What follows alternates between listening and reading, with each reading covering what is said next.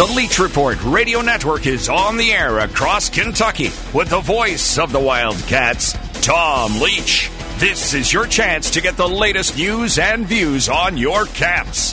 The show is served up by Wild Eggs of Lexington.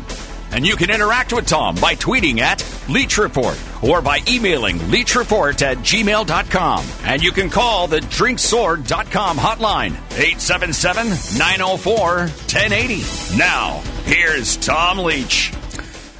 Game day for the Kentucky basketball team, and uh, we are glad you are joining us here to talk UK sports for the rest of this hour. We will do that with Jon Hale from the Courier Journal, Larry Vaught from Vaught's Views, and Brandon Ramsey from KSR. That is our guest lineup for this Tuesday as we roll into the Wildcat news of the day presented by Giuseppe's of Lexington. Kentucky takes on Mount St. Mary's at uh, 7 Eastern Time tonight. Mount St. Mary's is 1 and 2. They played one ranked team, and that was Villanova. They lost by 40, 91 to 51. In their two losses to Villanova and Mount St. Joe's, they averaged 56 points a game. In between, they scored 117 on Washington College. So those one, definitely one extreme to the other on the uh, win versus the two losses. Um, so obviously, a game Kentucky's uh, expected to win handily. Uh, at this point, from game to game, you're watching for development of some of the young guys, among other things, for Kentucky. Uh, Daimion Collins was a guy who generated, excuse me, generated some buzz after the game. Certainly with those dunks, but just you know the uh, the way that he played and envisioning what he could bring to the team. So you hope that Collins, Bryce Hopkins, those two guys in particular, uh, can gain confidence over the games this month and also start to, to find what their role will be on this team. Think Collins is pretty clear. They need him to be a defensive presence around the rim first and foremost, and then just run the floor and catch lobs as far as his offense. And anything beyond that would be great. Um, the game Friday night could be a, a, a little bit more of a test uh, when Ohio comes in. Ohio's undefeated and played in the tournament last year. and They lost some guys off that team, but still, it's a uh, uh, it will be a much stiffer test on, on Friday. So, Mount St. Mary's, Kentucky, uh, tonight at Rupp Arena. Uh, yesterday, Mark Stoops talked to uh, the media and then uh, on the UK network radio show. Uh, no big news items coming out of it. he did say on the radio show last night that both Austin Dotson and Quinn Wilson are battling some injury issues, nothing major, but so we might get a look at Jagger Burton at that right guard spot on Saturday with, uh, of course, Eli Cox out for the season there. And this past game was the first time Kentucky didn't have its starting five in the big blue wall intact. They kept the same five for every game up until last Saturday when Dotson uh, got the start at right guard. Uh, hopefully things go as expected. Jagger Burton won't be the only young guy that you will see. Uh, Stoops said he had hoped to get some of those uh, guys further down the depth chart into the game last Saturday after Kentucky built the 31 to 3 lead, but uh, didn't happen with a, a second half that kind of fizzled for the Wildcats. What uh, Stoops was frustrated about was that the defense couldn't get off the field because uh, you had um, two long Vandy drives uh, sandwiched around a long Kentucky drive, and that pretty much was uh, the second half. Those three drives ate up about uh, over 20 of the 30 minutes, I think. UK men's basketball drops to number 13 in the new AP poll. Uh, women's basketball drops to number 19 after its loss up at Indiana. Uh, Reed Sheppard set to announce on Saturday. I think everybody expects that he's going to commit to the University of Kentucky, where his dad and his mom both played. Uh, the announcement will come at uh, 9 Eastern Time on Saturday for Reed Sheppard. Uh, back to football. Kentucky will uh, recognize 22 seniors on Saturday at the New Mexico State game. Uh, Luke Fortner, Josh Ali, Justin Rigg uh, are not going to participate as they went through senior day last year. But there are three other names that are not on the list that could be uh, Jaquez Jones, Clevan Thomas, Nasir Watkins, and uh, Stoops was asked about the possibility does that mean that they would be looking to come back for another season? And he said he's not ready to discuss any of those decisions yet for players. And it could be that they haven't made the decision, and that uh, that's uh, it's, there's no guarantee that it means that they're definitely coming back. Although, you know, with Thomas in particular, um, he's a, there's a guy that remember Liam Coen was uh, really talking up, really liked what he saw out of Clevan um, with the new offense, and then Clevan got injured. So he's a uh, guy that might uh, be able to find his way into the mix if he comes back for another year. See how that, just have to wait and see how all that plays out. Links to the stories that we talk about can be found on the Bud Light Leach Report page at tomleachky.com. We're coming to you from the Clark's Pump and Shop Studio in Lexington, and our Wildcat News of the Day is presented by Giuseppe's of Lexington. Live jazz music every night when you enjoy your meal at Giuseppe's, even out on that climate controlled patio that they added last year. They also added a drive up window. So if you just want to pick up Giuseppe's to take home, call ahead or order at giuseppesLexington.com. Just swing through the drive through. It is easy peasy from giuseppesLexington.com. We'll be right back John.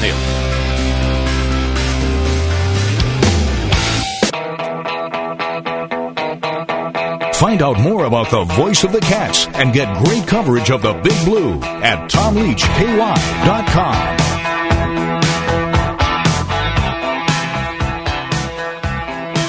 past the top of the hour, we welcome in Jon Hale to the program from Courier-Journal.com. Jon, let's just start on your most recent story for the CJ about bowl scenarios for the Kentucky football team. Uh, let's assume that they win out and beat New Mexico State and Louisville. What's it look like? Yeah, I mean that's obviously the first step uh, that we have to add that caveat. But then I think it, it kind of depends on what happens in the top of the league. Um, all the projections right now, most of them have Kentucky in the Outback Bowl, which I think is, is their top realistic target at this point. But all those projections also have Alabama in the playoff. And obviously, if Alabama were to lose to Arkansas this week, or lose to Georgia in the SEC championship game and the committee decides that there's no reason to have a, a second Georgia Alabama matchup as the one four in the playoff and so they drop Alabama down, uh, that affects everybody else because Alabama will go to the Sugar Bowl. Ole Miss then would have to be in the top 10 to get one of those at large spots in the Peach or Fiesta Bowl. So if that doesn't happen, then Ole Miss falls to the Citrus. Then Texas A&M is available in that pool of six, and you know they would probably be ahead of Kentucky in the pecking order for the Outback Bowl. Even if Kentucky's nine and three, and all those teams are above them, um, it'll be an interesting discussion to see if an eight and four Arkansas team would get the Outback Bowl over Kentucky because, you know, they're ranked right now, depending on what they do against Alabama this weekend. Um, maybe they're still ranked at that point, and so what the pecking order there would be would be an interesting conversation too. But, you know, if Kentucky wins out and Alabama and Ole Miss keep winning, uh, I think you feel good about their spot, their chances of playing in Tampa. Personally, I think it's Georgia at the top, then it's Alabama, down at the bottom, it's Vandy, and right above them, South Carolina and Missouri, and the others, including LSU and, and Florida, had you know disappointing years. From LSU, Florida, Ole Miss, Mississippi State, Kentucky, Arkansas. If there's anybody else I'm missing, it's who's healthy on a given week, who's you know got the momentum, etc. I don't think there's a whole lot of difference uh, on on any of those teams. They could uh, any of them could beat the other, what depending on what the circumstances are. So that being the case, you know, a couple interesting games that could still be, inter- you know, uh, certainly play into the mix here. You got Ole Miss and Mississippi State that'll play in the Egg Bowl on Thanksgiving night, and I believe Texas A&M still has LSU, don't they? Yeah, I mean, so there's no guarantee that everything's going to play out just according to script, like uh, like we think it is, because you're absolutely right. I mean, I think that that group of teams there in the middle is so bunched up, and they can, you know, different things could happen each week. Because I mean, you just look at Kentucky's situation, and you know, they're almost certainly going to be ahead of Mississippi State and Tennessee in terms of preference of where they get to go because the league assigns teams in that pool of six. But, you know, they lost to both those teams head to head. So if Kentucky were to lose to Louisville, which is possible if the defense struggles the way it did the two weeks before Vanderbilt, then you're in a situation where you might fall behind those teams too. It's just such a, a tight group right there based on what happens these last two weeks could be a, you know, a pretty wide variance in, in scenarios. Kentucky uh, would be a shock, certainly, if it didn't take care of business this Saturday. Uh, so going to be a lot riding in that Louisville game, and it just goes to show. I mean, we every year, you know, we all talk about you know preseason predictions and all those things, but so much changes not only from the beginning of the year to the end, but even just you know in this last month that uh, you know I think how people look at that you know Louisville Kentucky game uh, is going to be uh, much different than it was a month ago. Yeah, absolutely. And you know, Louisville's a team that I don't know that their fans are super excited about how they played this year, but just look at what they did against Syracuse last week, and kind of the thought was, you know, it, it's what could have been. They had so many close losses to teams like Wake Forest and Clemson that you know they could have had a much better season. And the offense has proven the ability to go out and put up points. And Malik Cunningham, their quarterback, is a really dangerous weapon in terms of a dual threat guy that you know obviously Kentucky and a lot of teams have struggled with before, and then you factor in how Kentucky's defense played against Mississippi State and Tennessee, and that game I think is a, a much bigger toss up than it was a month ago. And uh, if nothing else, uh, I think that the streak of blowouts in that series are probably is probably going to end. I expect it's going to be much closer than the last three games that were actually played in that series. But you know that rivalry has also taught us that anytime you go into it ex- thinking you know what to expect, you probably are wrong if Kentucky, you know, takes care of business in the last two, then I think uh, I think the farther fans are removed from the season, the the better they'll feel about you know how the season went. I understand the disappointment about the missed opportunity that was there in front of them when they had Mississippi State and Tennessee, but by the same token, what we're just talking about, when you've got a bunch of teams that are about the same, none of none of those teams is probably going to win all of the games against the others.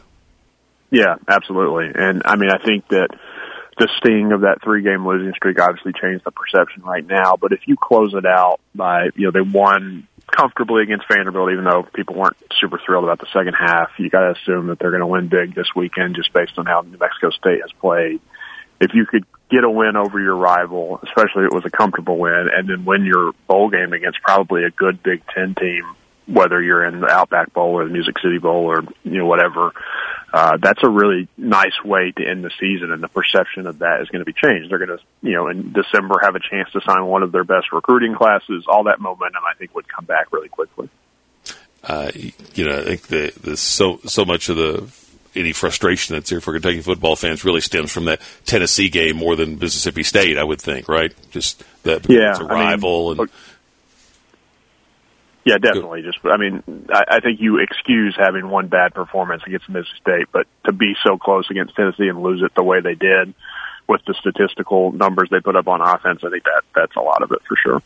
Yeah, I think if you're a Kentucky fan, you want to think that, and by result, you can say your team has you certainly moved ahead of the first Vanderbilt and then Missouri and South Carolina, and you want to say Tennessee too that they've moved ahead of, and you can't. Uh, you know, when they uh, lose a couple of close ones like they have in the series, when they had certainly had a chance to get the win. Yeah, definitely. I mean, you just look at the history of that series, and it just feels like such a missed opportunity the last, you know, seven or eight years because Tennessee has been down and Kentucky still only has, you know, two wins to show for it in that stretch. And then you look at the way that team's playing and the offense that Josh Heupel's brought there, and you start to worry that, you know, maybe they're going to get it back in gear, and, and that's no guarantee. So I certainly think until you beat them more regularly, you can't say that you're ahead of them in the pecking order, especially with that new staff appearing to have some momentum there. Let's talk a little Kentucky basketball. Um, these games that uh, Kentucky is in the midst of now. I, was saying earlier, I think Ohio will be a better test than, than most of these games that they're playing in November. But what's the, the mission between now and when they start playing stiffer competition in December? Yeah, I, I still think it's all about figuring out what your best rotation is and how he's going to manage this. I mean, he was uh, Cal was pretty adamant after the game Saturday, and you know, basically as he's been since 2015, that he has no interest in platooning and his best teams play seven or eight guys. But even after C.J. Fredrick's injury, it seems like they have more players who deserve minutes than minutes available, and so how he, he manages that, and I think his strategy, what it appears so far, is that it might be different game to game based on who's playing well how they handle, you know, the idea that if you're Daimion Collins, you might play two minutes against Duke and then come out and be the star, you know, four days later against Robert Morris or whatever. And, and that kind of variance might be there throughout this whole stretch of November games. So I think they need to have an idea of, of what guys they can really count on and what their roles are and how they all fit together and, and see if some of those players further down the bench, whether it's, you know, Bryce Hopkins or Dontaie Allen or Lance Ware, whoever it is, if those guys are going to be significant contributors in the rotation, or if you can just zero in on the guys ahead of them and, and really figure out how that group plays together. And I think that works as long as you are having success. Not that you have to win every game, but as long as you're winning most of them, then nobody's going to be, you know, nobody will say it, but nobody's happy when they're not playing as much as they want to. But they'll be okay with that if the team's doing well. Yeah, definitely. I mean, that's how the platoon thing worked in 2014, 15. They were just destroying people, so nobody got upset about it. And even that year, by the end of the year, he wasn't platooning. He was, you know, he had a rotation, and guys like Marcus Lee and Dakari Johnson weren't playing nearly as much as they were at the beginning uh, but they were really successful, so nobody complained. So I think that that's you know the number one step for sure. And you hope that these games in November against lesser opponents give you the chance to build that momentum and all that you know good feeling within the locker room. So when you do play better teams in December, uh, you have that base to build on. You read the uh, story about the bowl scenarios and all the other UK coverage in courier-journal.com from Jon Hale. Thanks, Jon. Thanks for having me. It's uh, at Jon Hale underscore CJ on Twitter by the way. Going to get to a break. Come back. Larry Vaught will join the program a little later. Raina Ramsey from KSR. It's the Leach Report. We're served up by Wild Eggs of Lexington. We were at the Palomar location yesterday for the Monday Morning Quarterback Show with Freddie. It's, whether it's Hamburg or Palomar, you're going to get the same outstanding breakfast, brunch, or lunch at Wild Eggs. We'll be right back.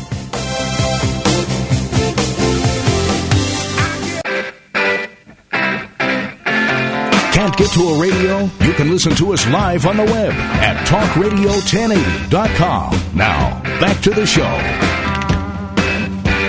It's the Leach Report Tuesday edition, and that means Larry Vaught joins the program. So Reed Sheppard's announcing where he is going to play college basketball comes Saturday morning at nine. Is uh, is there anybody that's going to say it's anybody but Kentucky? I sure wouldn't think so, Tom. I, I mean, I just can't imagine him announcing before the start of his junior season that he's going to play anywhere but Kentucky. Now, it's not me knowing anything other than just anticipating that it wouldn't make great sense to me if you thought you maybe were going somewhere else to announce it. But then again, you, you know the Sheppard family as well as I do. When they make a decision, they usually don't aren't going to string people out or hide it or anything like that. So once he made his decision, I can see him going ahead and having the announcement, but I, I just can't imagine it being anywhere but Kentucky, especially since he's doing it before the start of the youth camp there at, at North Laurel, so all those youngsters around can see it and all. So I would think a lot of them are Kentucky fans too. Um, I can't. It's about, about thirty seconds here, so just tell me if there's anybody quickly that comes to mind. A legacy recruit like this that is this good. Any any comparison you can think of? Not right off the top of my head. There, I couldn't think not, of any either. Uh, yeah, it's uh, and even in other sports, there's you know probably somebody that uh, we're missing, but nobody comes to mind. I mean, you've got you know sons of, well, of former players, but you know, well, a five star. Maybe Dane Key would be close. Yeah, yeah, that's a good one. Yeah, in football, Dane's very highly rated. That's a good good idea. Uh, we're going to be coming up on the bottom of the hour break here. So we'll take that, come back. More with Larry Vaught in just a moment.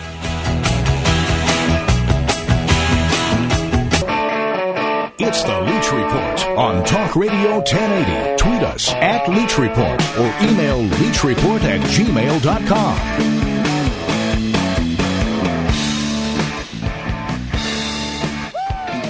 We're back with uh, Larry Vaught from the Clark's Pump and Shop studio here in Lexington. Return, refresh, and refuel. And Larry and uh, Anthony White, Jack Pilgrim host the Sunday morning sports talk show here in the Lexington market from the Clark's Pump and Shop that's downtown across from Rupp Arena. Larry was talking about you know legacy uh, players, and uh, it's a good. Dane a good one. We opened up to other sports.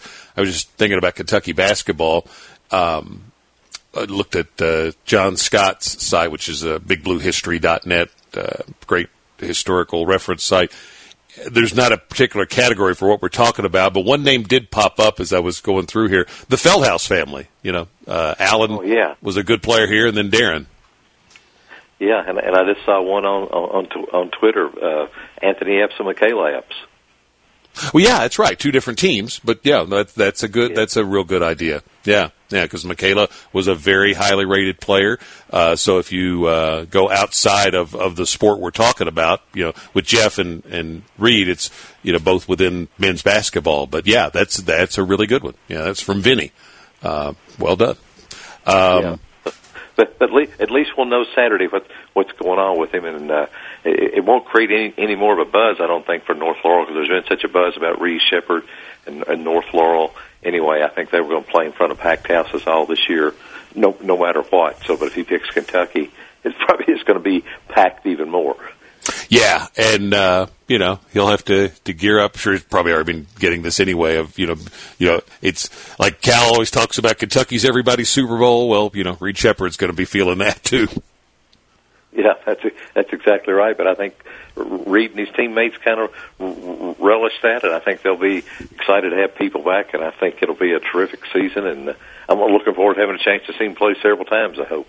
Yeah, same here. Uh, let's uh, t- get to another basketball topic. Um, and uh, saw you wrote about this at VaughtsViews.com. You um, were on a show with uh, Chris Dortch, a friend from Blue Ribbon College Basketball Yearbook, talking about Shaedon Sharp and you know if he might play this season for Kentucky. And Chris had an interesting take.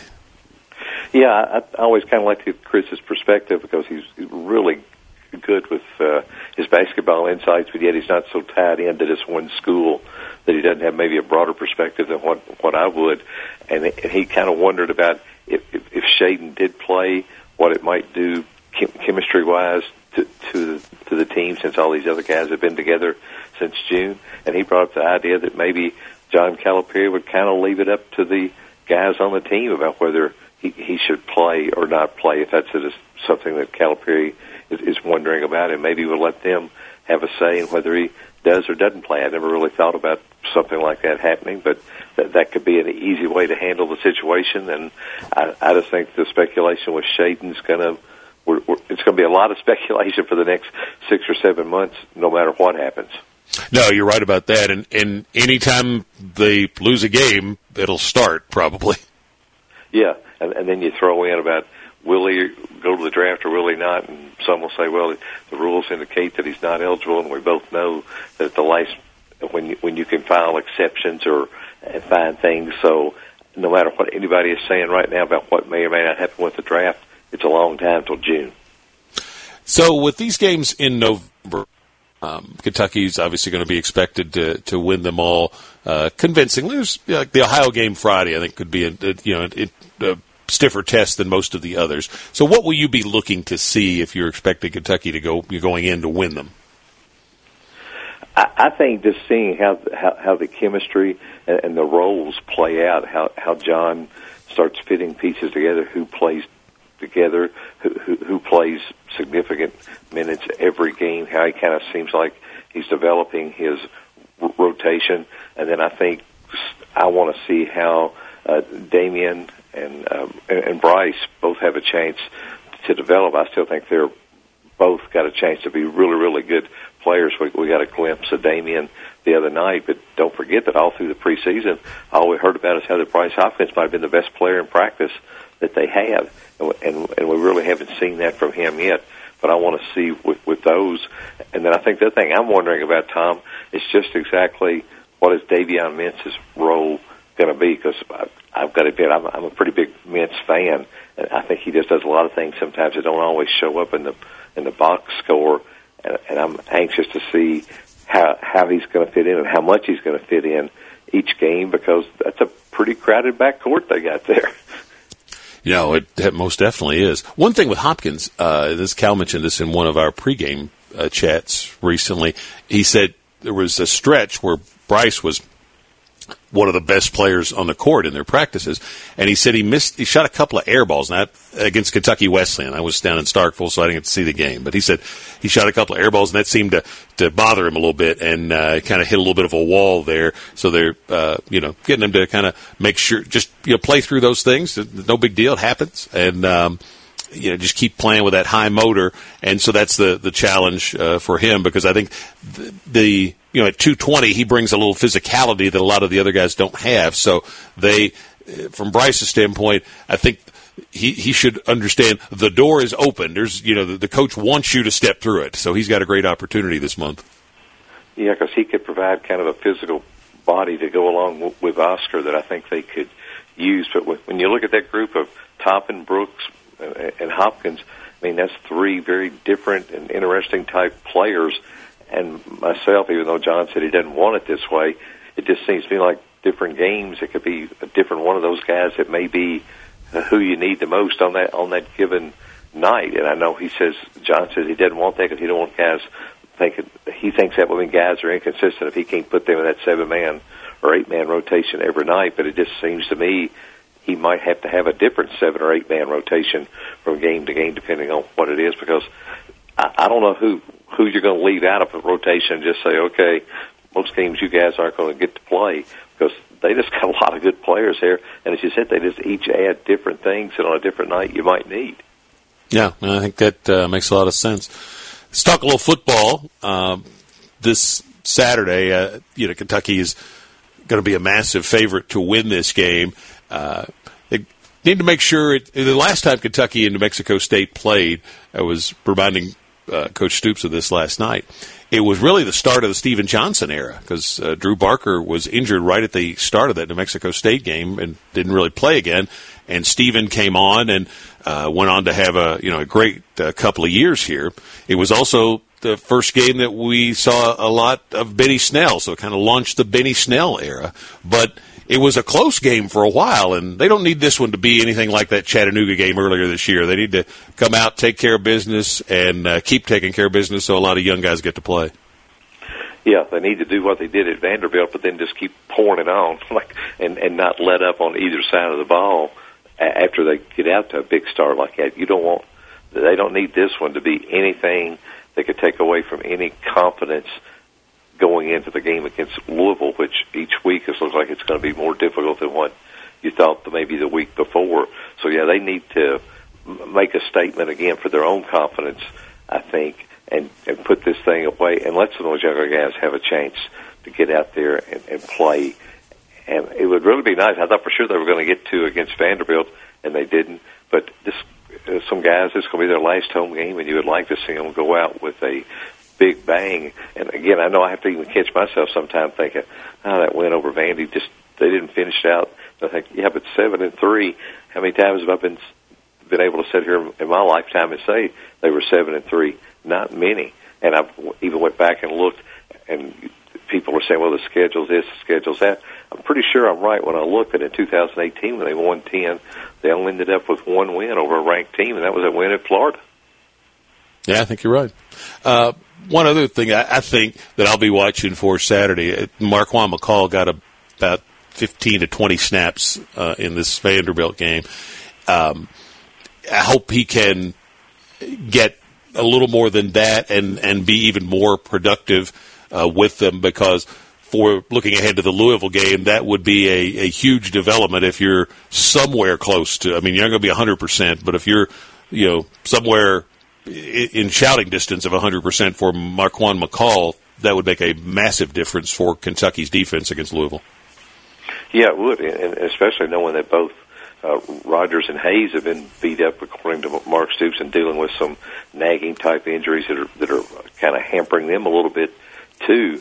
So to get Marquan back to where he could play a substantial number of snaps, that would be a big, big thing. And and I thought he looked pretty good on the plays that he did mm-hmm. play. I don't know whether they just didn't want to chance anymore or what, but yeah, I would like to see him be able to get that that many or maybe a few bit more this week, so that for Louisville he's full go.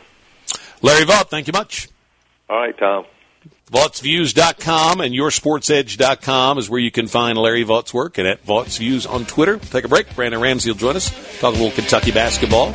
We'll be come right back on the Leach Report, served up by Wild Eggs of Lexington.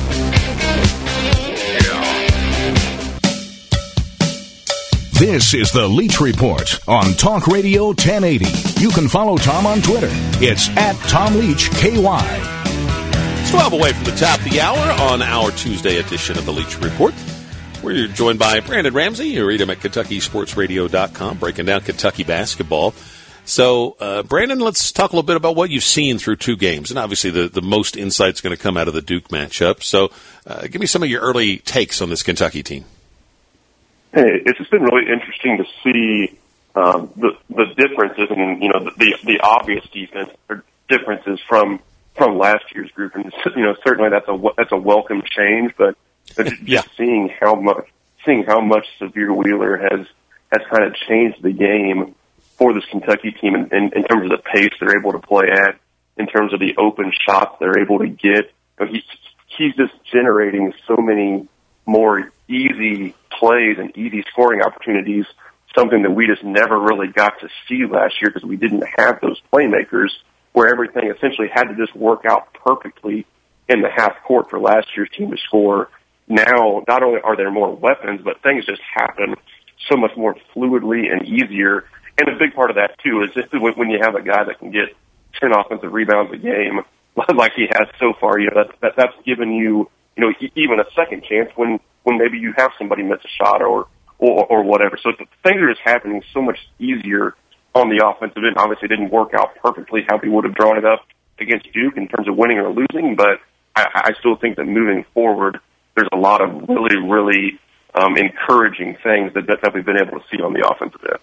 Uh, by the way, for our listeners that uh, don't know, you come to this from a coaching background, right, Brandon? Yes, yeah, I, I spent six years as a Division three basketball coach, so yes, I have do have a coaching background as well. Give me your thoughts on Ty Ty Washington because I wonder if he is still going through a little bit of an adjustment phase, not having the ball maybe in his hands as much as he was used to in, in high school and AAU. He definitely is, and, and, and you can see that, especially with the way. And, and Coach Calipari talked about. You know, it sounded like going into that Duke game, he he wanted Ty Ty to try to be the guy, and you know, he he wanted him to take some of those tough shots because through the evaluation process and some of the preseason, it looked like he was the guy that was going to make some of those shots, and and I think he will going forward. But hey, you know, he's a he he has he, he has a little bit of size. You know, he's six three, but he's still a you know, it's not like he's a he's a hulking presence like a Trevor Keels or somebody like that. So I think some of the physicality, especially against a team like Duke, you know, he's still catching up to it.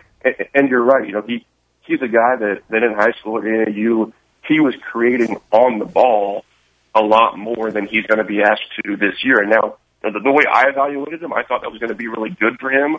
I I think that he can be better, sort of as a secondary playmaker or a secondary ball handler that's allowed to make some plays that way. But but obviously, you know, Sahvir Wheeler's going to dominate the ball, and I think Ty Ty's still kind of learning how to fit in with that, and and and that's why these next several games are so important, is because you know, he, he he has an opportunity to sort of ride the roller coaster of, of, of figuring some things out and figure out how to make some shots at the college level, and and if it doesn't work out, we're probably going to be fine for these next six or so games. But then, as he does develop, you know, and, and get more ready to to be that player we want to be, then it'll be time for the for the competition level to step up. Yeah, I think back to a, a player like uh, Brandon Knight is uh, somebody that uh, Yeah. took a, a little while to find his footing, uh, but you know, at the midway point of the year, spending really down the stretch, he was uh, usually the best player on the court. Right, absolutely, and I, and I think that's the trajectory that, that that that we have to kind of be patient for with with Ty Ty. You know, it's some guys just develop at different paces, and and hey, you know, it, it's two games. One of them was was against one of the best teams in the country. So, you know, I'm not even so sure that it's you know necessarily fair for us to to sit here and even talk about it at this point. But hey, you know, Kentucky basketball, and that's that's, that's what we do. So. It's true. One of the and Cal's always that guy who you know coaches his players. You know, if you get in that lane, just throw the ball up on the the board. If you even if you can't make the shot, he doesn't care eh, because the worst thing is to get the shot blocked. He says, you know, if you get it up on the board, our guys have a chance to get it, and that's never been more true than it's going to be this season with Oscar Tshiebwe. The worst thing that can happen is where Kentucky players happen to Wheeler a couple two or three times against Duke is to get your shot blocked because if you get it up on the board, there's a good chance that uh, your team may get it back. Right. Well, yeah, it, it, and, and I think that was one of the big uh, differences between that Duke game and, and the Robert Morris game with Sahvir Wheeler. And now, you know, again, the, the, caveat's always going to be, you know, it's, it's Robert Morris and not Duke. We, we, we, we understand the, the difference in, in level there, but the, the, the reason that, that, that Wheeler was able to cut down on some of those turnovers was that against Duke, there were times where he was over penetrating. He was getting himself kind of under the basket. And when when you're five nine or whatever, that's a really hard place to be sometimes. And and I think he started making some earlier decisions against Robert Morris, whether that be kicking it out to a shooter or, like you said, just get it up there. And you know, sometimes we've seen Sahvir make some kind of crazy left-handed layups. You know, so he, he gets it up there, he's going to make some. But hey, when he misses it, you got Oscar Tshiebwe there who's going to be ready to to get the majority of the misses. And you know that that that seems crazy to say, and I, and I know but he's not going to keep up the pace of 22 offensive rebounds through two games. But you know, he's still a guy. You know, traditionally, like he's going to get 30 plus percent of misses when he's on the floor. So you know, he, he's just a really high level rebounder, and that that that's a nice saving grace for some other guys as they drive to the basket. Do you think he'll develop more of a of a post game offensively? It would be really nice, and and and I think to to to reach you know whatever the ceiling may be for Kentucky this year, he probably needs to be able to you know at least you know just hey put, throw it in there and score a little right-handed baby hook over your left shoulder. Does he need to be able to do that? Yes. Um, I I think he can. Like Coach Cal keeps talking about his touch and you know even being able to make a little face-up jump shot. I'm not so sure I'm ready to see that yet, but uh, you know I I I think some of those things probably are um, in in his repertoire just because he is so big and strong that like this, there's no reason why he shouldn't be a guy that you can throw it to. He can take one or two hard dribbles and and get it up there. And the same thing goes with him too. It's like, hey, if if he misses it, he might get his own rebound too, and then you'll dunk it. Yeah. So I, I, I do think that throwing it to him sometimes um, can, can be good. You can read him at KentuckySportsRadio.com for uh, breakdowns on Kentucky basketball games. Brandon Ramsey, thank you, sir. Thank you very much. Have we one. Will close out this edition of the Leach Report when we come right back. We're served up by Wild Eggs of Lexington. Got a note from Reggie Hanson yesterday, the former Wildcat player and coach, said he always makes a point to stop at Wild Eggs when he's in town, so you should follow Reggie's lead. The same. We'll be right back. This day of Wildcat history, 1974, Kentucky beat Sugar Bowl bound Florida 41 to 24. Kentucky got rolling late in that season, and uh, Vanderbilt on one Saturday they beat when the Commodores were headed to the Peach Bowl, and the next Saturday Florida came in headed to the Sugar Bowl already, and Kentucky beat them convincingly. And unfortunately, they came up short against the Vols the next week when they were playing for a Liberty Bowl bid. Uh, Mike Fanuzzi got hurt their star quarterback uh, right at the start of the game. Uh, condolences to the family of uh, Larry Hopkins, the longtime Kentucky congressman from the 6th District here in central Kentucky, uh, has passed at the age of 88. His uh, son, Josh Hopkins, uh, an actor and big time cat fan, and had a chance to visit a few times with, with Larry over the years. And whether you agreed or with him or not politically, he was a good man and uh, big cat fan and always enjoyed uh, visits with uh, Congressman Hopkins. So sad to hear about his passing. that'll do it for us. We'll see you tomorrow on the Leach Report. Thanks for listening to the Leach Report. Make sure you check out the podcast page at tomleachky.com whenever you